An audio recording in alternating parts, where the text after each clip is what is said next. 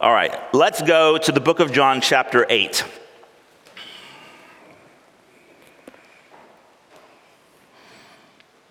We're going to be reading John chapter 8, verses 23 through 36.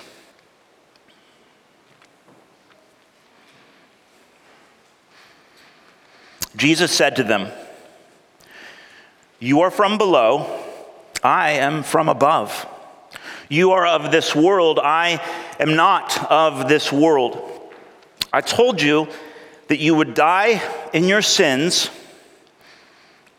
for unless you believe that I am He, you will die in your sins. So they said to him, Who are you? Jesus said to them, Just what I've been telling you from the beginning. I have much to say to you and much to judge, but he who sent me is true. And I declare to the world what I have heard from him. They did not understand that he had been speaking to them about the Father. So Jesus said to them, When you have lifted up the Son of Man, then you will know that I am he. That I, that I do nothing on my own authority but I speak just as the Father taught me. And he who sent me is with me. He's not left me alone, for I always do the things that are pleasing to him. As he was saying these things, many believed in him. Verse 31.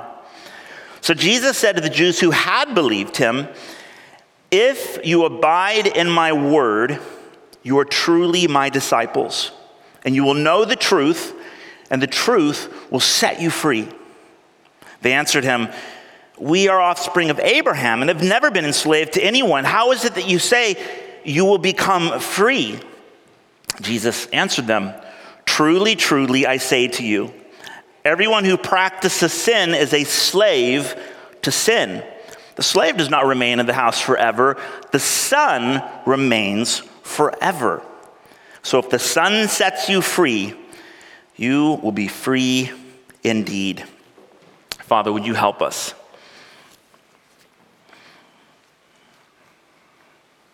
Thank you for your word, and thank you for the great joy it is to, to gather, to be in a place like this, to set aside time and turn our attention to you. Holy Spirit, would you be our teacher now as we consider these words, your word. Would you speak to us? Would you help us? In Jesus' name, amen. I, I think I feel like I say this virtually every other week, but there's certain portions of the Bible uh, that when you get to, you're like, oh, this is this is classic Jesus. You will know the truth, and the truth will set you free. You know, when you, when you begin to hear the words of Jesus being quoted by Marvel movies, like Jesus has successfully penetrated popular culture. Terrible movie. Kind of a good movie, but terrible movie. I'm talking Eternals. Do you remember that? They quote Jesus at the very end of the movie. Anyway, this is class. Right, right. Yeah, I have all sorts of opinions about that. Um, if you're like, what on earth are you talking about? Don't worry about it. Don't worry about it. You shall know the truth, and the truth shall set you free. For sure, whether you grew up in church or not, I think everyone is like, yeah, I've, I've heard that. I've heard that. Man, how does that work? What does that mean? And what, ex- what, what truth specifically is Jesus talking about? And the freedom, what, what, yeah, but how? What exactly does this freedom meant to feel like and, and look like as I live out my life and, and all of that? Big questions, big questions. Um, and of course, that's just one little line from this, this, this whole chunk of Jesus' discourse.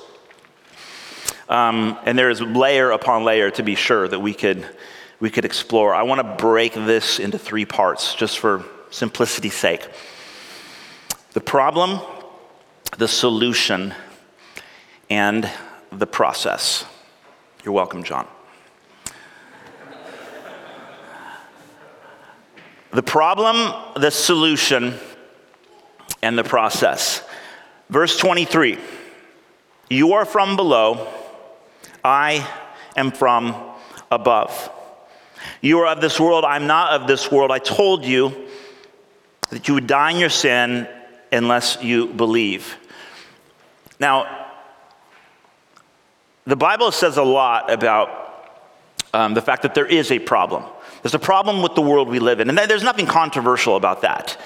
Um, I, I, don't, I, I, believe, regardless of your worldview, um, your religious leaning, your experience in life, I think we can all agree that, oh, the world is, is absolutely not as it should be. It's why we're all working to grow and get better and, and learn and, and develop so that we can, we can all enjoy a better life because this, this ain't exactly it. And so there is a problem with the world. That, that part I really believe is not controversial at all.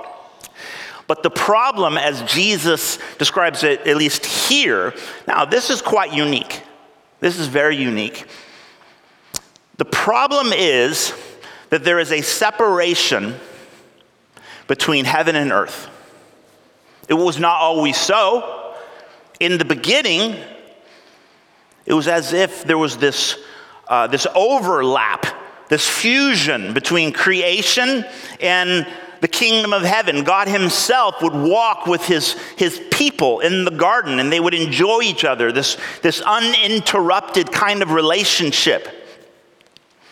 Uh, but something did go wrong and a problem did develop. And the way Jesus articulates it here is that it's a matter of separation between heaven and earth, which means that the problem, biblically, isn't so much a matter of uh, knowledge, not so much a matter of technology. Um, it's not necessarily political. Um, the problem's the problem's more to do with proximity. The problem's more to do with uh, intimacy, if I can put it this way, connectedness relationship. The problem is that once upon a time, heaven and earth was connected. God and his creation were one. And Jesus' prayer is that we would become one again because the problem is one of proximity. The problem is that the relationship that God has had created us for has broken. And I love that. I love that. There's a lot of different ways we could come at the problems of life in this world, the brokenness that we experience. But biblically, Jesus describes the problem as one of uh, relationship, proximity. Heaven is now far off. What is the solution? What is the solution? Let's, let's say, for argument's sake, we can agree that there is a problem and that the problem isn't necessarily that we just don't have enough information yet. We haven't, achieved the, technology necessary to never ever get sick again because it seems like technology is good, but inevitably we're going to keep dropping bombs. Education is super good, but how much do we really need to know before we stop killing each other? before bigotry just sort of fades into the background or racism just goes away. It's a relational problem. And let's say, let's say we can agree to that for argument's sake. Let's, let's say Jesus is on to something. I believe he is. What is the solution? What is the solution? What if we, what if, what if we all got on a rocket and went to Mars and started over? Any, who, who would be into that? All right. I'll let Elon know. This is the idea, right? Let's go and start over. Do you think it would go any different? Well, of course it would be different, but would it really be any different? Have humans really changed all that much? This, this, is, this is a massive debate. What is the solution?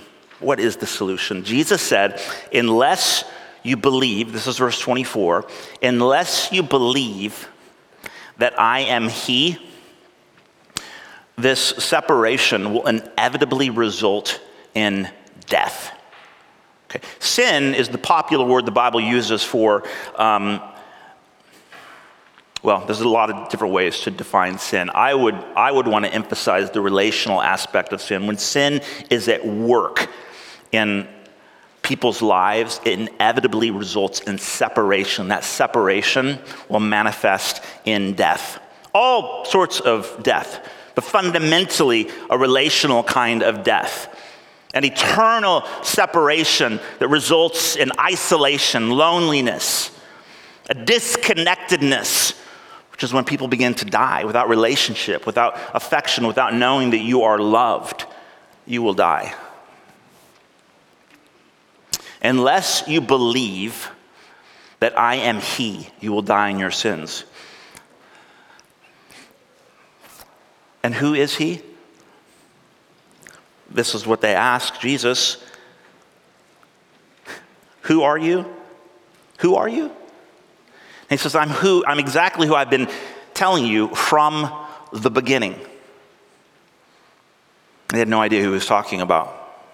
From the beginning, I've been trying to tell you. Now, if, if you've been paying attention, even just a little bit, you'll notice that John, the gospel writer John, he's constantly dropping these little like clues, these little, it's almost like theolog- theological hyperlinks in the story. And when you see the word beginning, you're like, ah, that's, I remember that. In fact, that's where we began.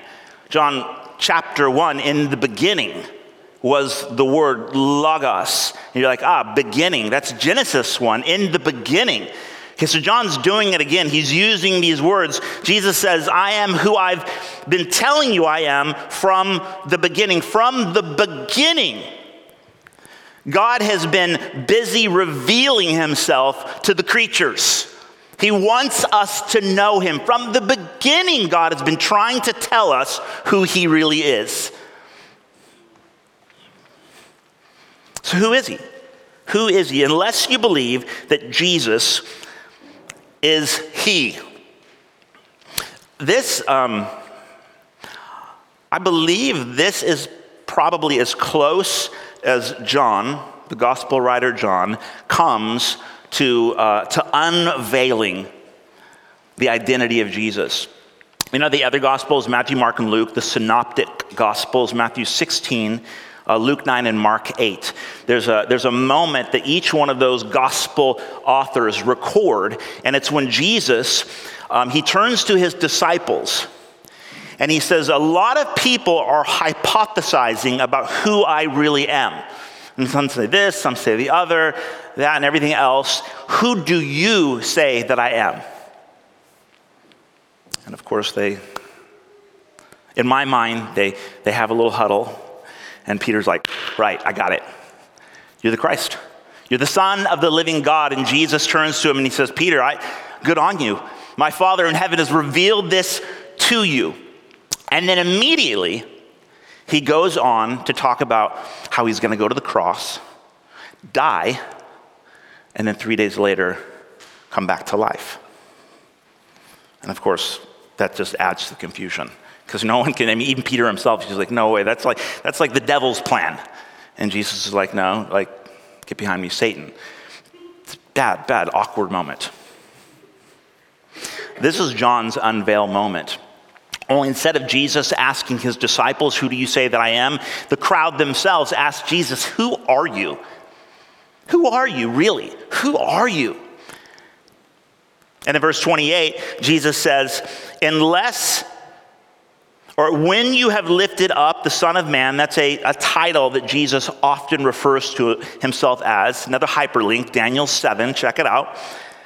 Unless you've lifted up the Son of Man, okay, or when you've lifted up the Son of Man, then you will know that I am He, lifting up the Son of Man. That's a reference to being lifted up and crucified on a Roman cross. This is John's super cryptic unveil moment. Who is Jesus? Well, you'll know who he is when he's been lifted up, because who he is has everything to do with his mission to go to the cross and die for us so that we won't die in our sins, so that we won't spend eternity separated from our Father. This is who Jesus is. What if you just believe that Jesus existed? It's not a bad start. Um, but even demons believe that Jesus existed. What, what specifically about Jesus would cause us to experience this salvation, this restoration of intimacy with God? It says, work on the cross. Um, one of my favorite pictures, allusions in the Old Testament of this, um, the, the Son of Man being lifted up. It's back in Genesis 22. It's a rather famous story, if you're familiar with the Old Testament at all. Uh, Abraham, the father of faith, takes his son Isaac and he says, God has told me to ascend the mountain that we might worship and make a sacrifice to God. So he takes Isaac and father and son, ascend the mountain to make a sacrifice of atonement that God might be um, blessed, pleased, that they might worship him. Together they ascend the mountain that heaven might come down. This is a picture of what Jesus, who he is, and what he meant to do for us. Father and Son, God the Father and the Son of God ascending the mountain that heaven once again might come down, that that gap might be closed, that we might experience intimacy with our Creator. This is the solution to our problem. How are you guys doing so far? This gets us into some like rather abstract stuff like, okay, I think I've heard that a million times.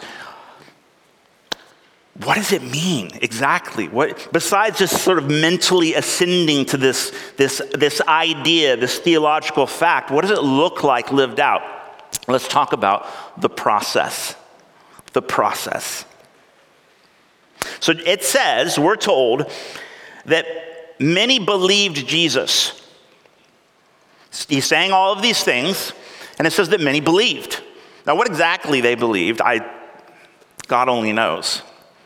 I think they're probably a lot like some of us in this room. You're like, I believe, God help me believe. I'm constantly wondering if I'm even like believing the right things and thinking that maybe if I just believe right enough, then, then somehow I would experience this life, this intimacy, this freedom that God keeps promising me in this life and eternity to come. But what exactly am I meant to believe? And it's okay if you don't have it all figured out. We're in good company. I don't even think the disciples really understood like the extent to what Jesus was talking about when he said he was going to the cross to die as atoning sacrifice for their sins, ours and the world's, and that he would rise again. Like, what does it all mean? And so, for hundreds and even thousands of years, they meditated on these events by the leading of the Holy Spirit, they began to articulate it, in, in John's case, in, in the most poetic form. But they believed nonetheless. And so Jesus said to the Jews who had believed, He said this this is our title track. If you abide in my word, you are truly my disciples, and you will know the truth, and the truth will set you free. There you go. Simple, right? If you abide in my word, okay, abide. I think we've unpacked it a few times already, but let's, let's unpack it once again. Um, just so you guys know, I'm really smart and I've been to seminary. Allow me to throw some Greek at you. Um, abide is the Greek word meno. It pops up several times um, throughout the Bible, actually. Um, but in John, we see it for the first time in John chapter 1. I've talked about this before. Uh, Jesus shows up on the scene. John the Baptist, a different John, he sees Jesus and exclaims, Behold, the Lamb of God who's come to take away the sins of the world. He's the one, the Son, who's to ascend the mountain with his Father. There he is. And a couple of John's disciples hear him say it, and they leave John to begin following Jesus. They're stalking Jesus. He turns around and says to the guys, What are you looking for? What are you seeking? And they ask, Jesus, where are you abiding? Where are you meno? Where are you residing? Where do you live? Where do you spend your time? Where do you dwell? Where do you remain when the sun's gone down? And do you remember what Jesus says? Come and see. Oh, I love that. If it was me, I would have been like, give me your email address. I've got a, a link I'll send you. It explains everything. Or come to church on Sunday and, and just I'll, I'll introduce you to someone who can, who can break it down which is fine. I mean, I reckon those aren't like bad things. But Jesus says, Come and see. Totally experiential. Ooh, I love that. That's, that's what I'm like, that's what I lean in. Like, oh, come and see. That's, he's inviting them to come and hang out with him at his house. And we're told that it was getting late, so the disciples ended up spending the night. How, what, what nerve? Hey, where are you staying, Jesus? Well, come find out. That's getting a bit late. Do you mind if we crash on the couch? So they actually abide with Jesus. That's, that's the word. That's the picture we should have in our minds. If you abide in my word, so if you dwell within, remain in, spend the night in my word word, the word word, logos, another Greek word, shows up in the book of John like 40 some odd times. A lot. In fact, it shows up in John more than anywhere else in the New Testament. This is a, a, a hyperlink if there ever was one. In the beginning was the Word. If you abide in my Word, what is he doing? What is the Word? I was having a conversation with Raya last week, and I was asking, we were talking about this. I was like, let me, let me bounce some ideas off of you, right? I've been thinking about this idea of abiding in Jesus' word. And what do you think he, he means by that? And, and you uh, quite rightly said, well, I, I, isn't it just mean like you should read your Bible every day?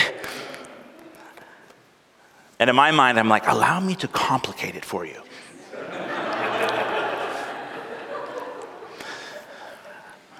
now, I reckon if, if all you ever do is actually just learn the, the discipline of reading, meditating upon, memorizing the Bible every day, that's, that's some pretty good abiding right there. That's some real good abiding.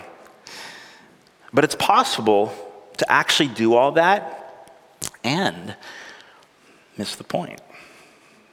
Elsewhere, uh, Jesus was talking with some some people, and he told them, You search the word, the scriptures, daily, but you fail to recognize that they're talking about me. So it's not just about reading the words and sort of like amassing religious information. There's more to it than that. I believe what Jesus is saying when he, or when John in particular uses that word logos, we're, we're really meant to start connecting some dots. In the beginning was the word, that's where John started. In the beginning, what's the beginning? That takes us back to Genesis. It's the creation narrative, it's the origin story. And what Jesus is telling those who believed, which might apply to us, is that what I want you to do is draw, draw near Get really close, lean in and listen carefully. Be where I am. Spend the night at my house and listen to me retell the story of creation. In, jump in to the retelling of your origin story. That's what Jesus is saying. And what happens when we do that? We begin to know the truth, but not just in some sort of abstract cognitive sense. We begin to know the truth which is embodied in Jesus in this like deeply personal, relational way. And we begin to hear Jesus tell us the story of who we really are, who God created us to be. It's the creation story or the recreation story being told by Jesus, and He's inviting us to inhabit it. And we begin to abide in the word that way when we lean in real far and we're, like, all right, Jesus, I'm listening. I'm listening. The sun's gone down. My, my, my eyelids are getting heavy. Tell me the story. And it takes this idea, this question of who are you? Remember the question Jesus asked his disciples, Who do you say that I am? And it prompts us to ask Jesus the exact same question Jesus, who do you say that I am? Won't you tell me the story of who I really am?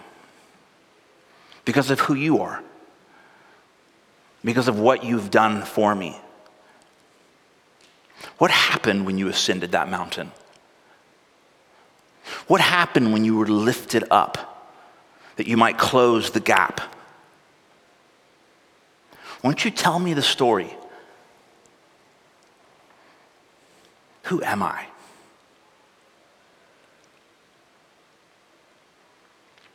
I asked Isaac if I could, my son Isaac, I could have permission to share this. And he said yes. So every morning I give my 12 year old son a ride to school. It's about a 10 minute drive. And we talk about all sorts of things. Sometimes we get quite deep. Sometimes we just talk about math for 10 minutes.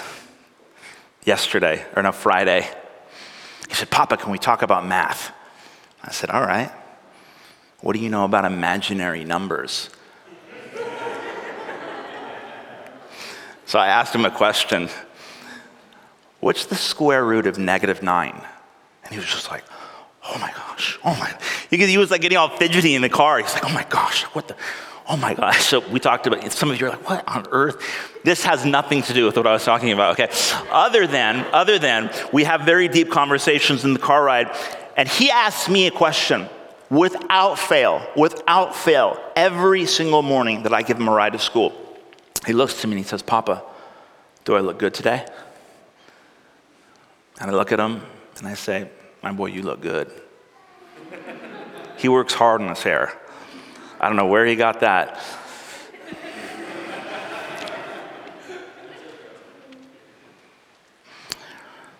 What's he really asking me? Papa, what do you think about me? Am I handsome? Do you like me? Am I worthy of affection? Papa, who am I? What do you think about me? Whether you're 12 or 72, that is the question we're all asking. Father, who am I? We can spend our whole lives trying to piece together some sort of identity for ourselves. It's what we do, it's what we must, it's how we function.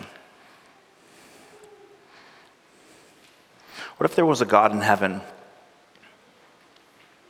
who loved us so much that he came down? That he might bring heaven with him. Begin to tell a new story. What if He might invite us to lean in, to get really, really close, to spend the night with Him, to fall asleep in His arms, listening to His voice as He tells us our origin story. This is who you are. This is who I created you to be. This is what I've done for you. This is who I am, and this is who I say you are. You are loved. And not just who we are, but to whom we belong. This is what it means to abide in Jesus' word, that we might learn the truth about who he is, about what he's done, and thus who we are and to whom we belong. This is where security begins to grow deep, deep in the heart of a man or a woman. Someone who would dare to believe that he's the one. He's the one. It's how we begin to um, learn how to love each other. Because this new story that Jesus is telling, it's the story of how Jesus uh, died that, that we might be loved, like fundamentally loved on our best and worst days. In Jesus, I am loved. Hannah, Howie, where'd you go? There you are. Hello. You quoted uh, Romans 8:28 this morning while you were praying. God causes all things to work together for good to those who love him and those who are called according to his purpose. What's his purpose? What is God's purpose? Romans 8:29 that we might be conformed or transformed into the image of his son. Not a slave, not a hired hand, not a minion, but a child of God. Romans 8:14 tells us that God puts the spirit of adoption, the Holy Spirit, the spirit of adoption in our hearts, in our inner beings, that we might feel the story being told in our hearts. I am a child of God. I am a son. I am a daughter. I am loved. I am loved. I have been forgiven. Oh, I've been forgiven. Oh, my goodness, I've been forgiven more than I dare to fathom. I am loved. The people of God, the church, we get to participate in the retelling of the story. How cool is that? That super cool tech booth that Jared and Clay built in the back.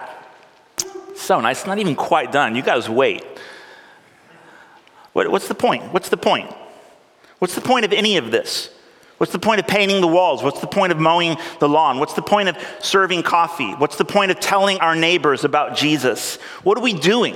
What is the meaning of all this? What is the purpose of all of this? We're participating in the narrative. We're with Jesus, retelling the story, the origin story, the true story of creation, God's vision for creation, or in our case, recreation in Jesus.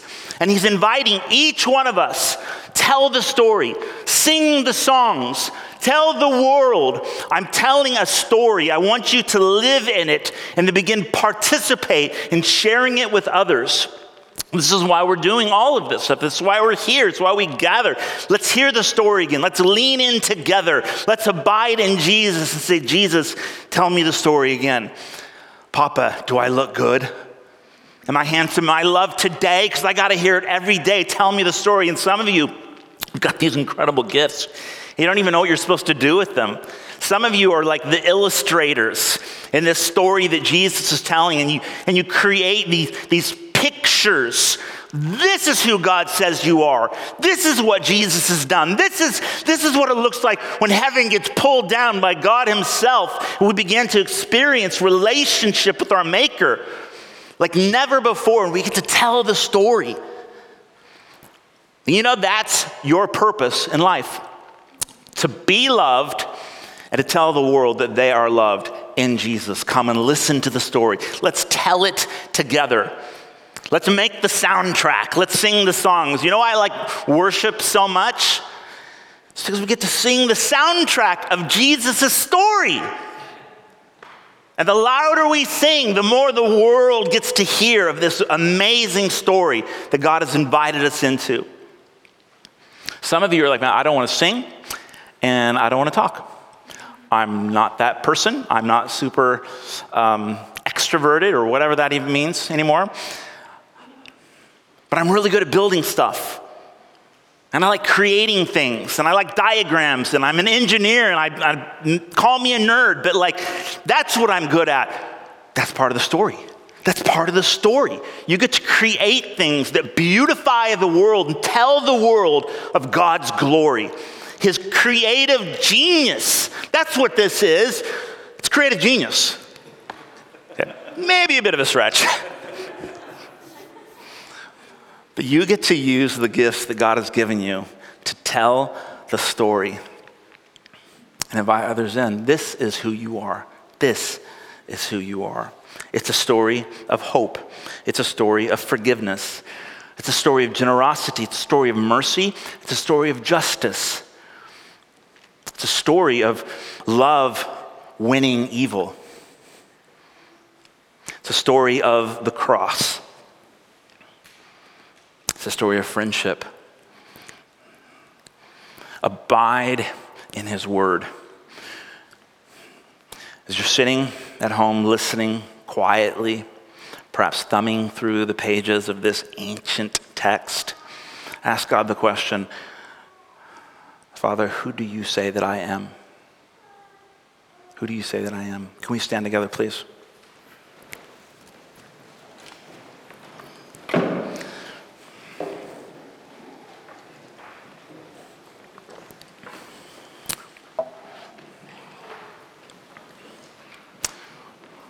So, how brief was that? What was that? 20 minutes? hmm.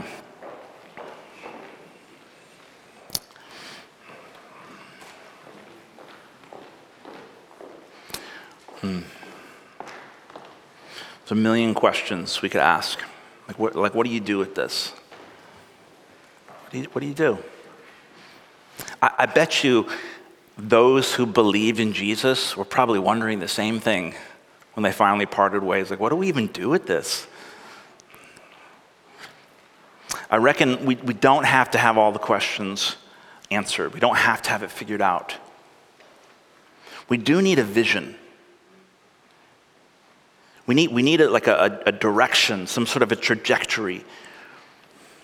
And that's what I've tried to to articulate this morning. Like, this is the big picture. This is God's dream. This is his heart. This is what we're doing here. Maybe next week we come back, State of Grace, and we'll talk about, hey, we need help with this or that. And, and, we've got this really big vision. And, and, and if you just look at the individual pieces, maybe it doesn't feel super grand. But when we all do it together, we, we begin to tell the story in ensemble. We get to sing the songs. We get to watch it leak out the, the building into our other relationships and our families and our workplaces. And part of the adventure is figuring it out. Picking up our Bibles, say, all right, here we go, beginning of the year. See how far I get. My recommendation is when you get to the boring parts, just skip it.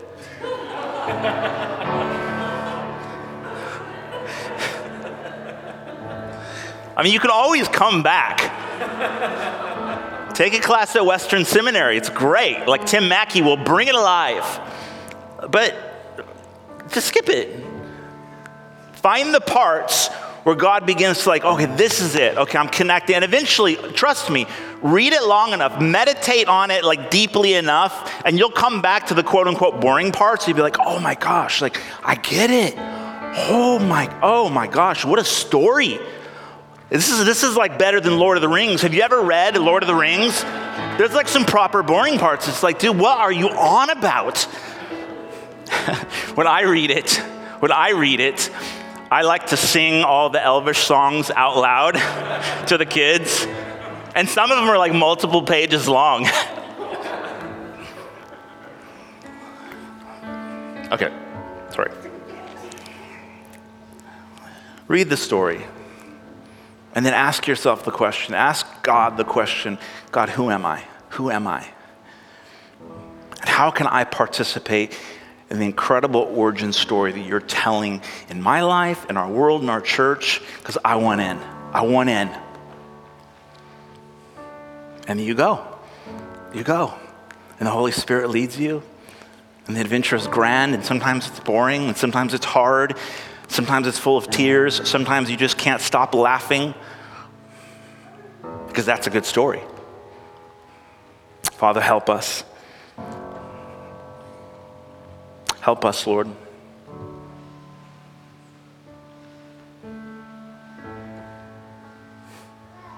Thank you for coming down. Coming down to be lifted up, that you might close the gap. Welcome us home. Home. Holy Spirit, would you fill us afresh?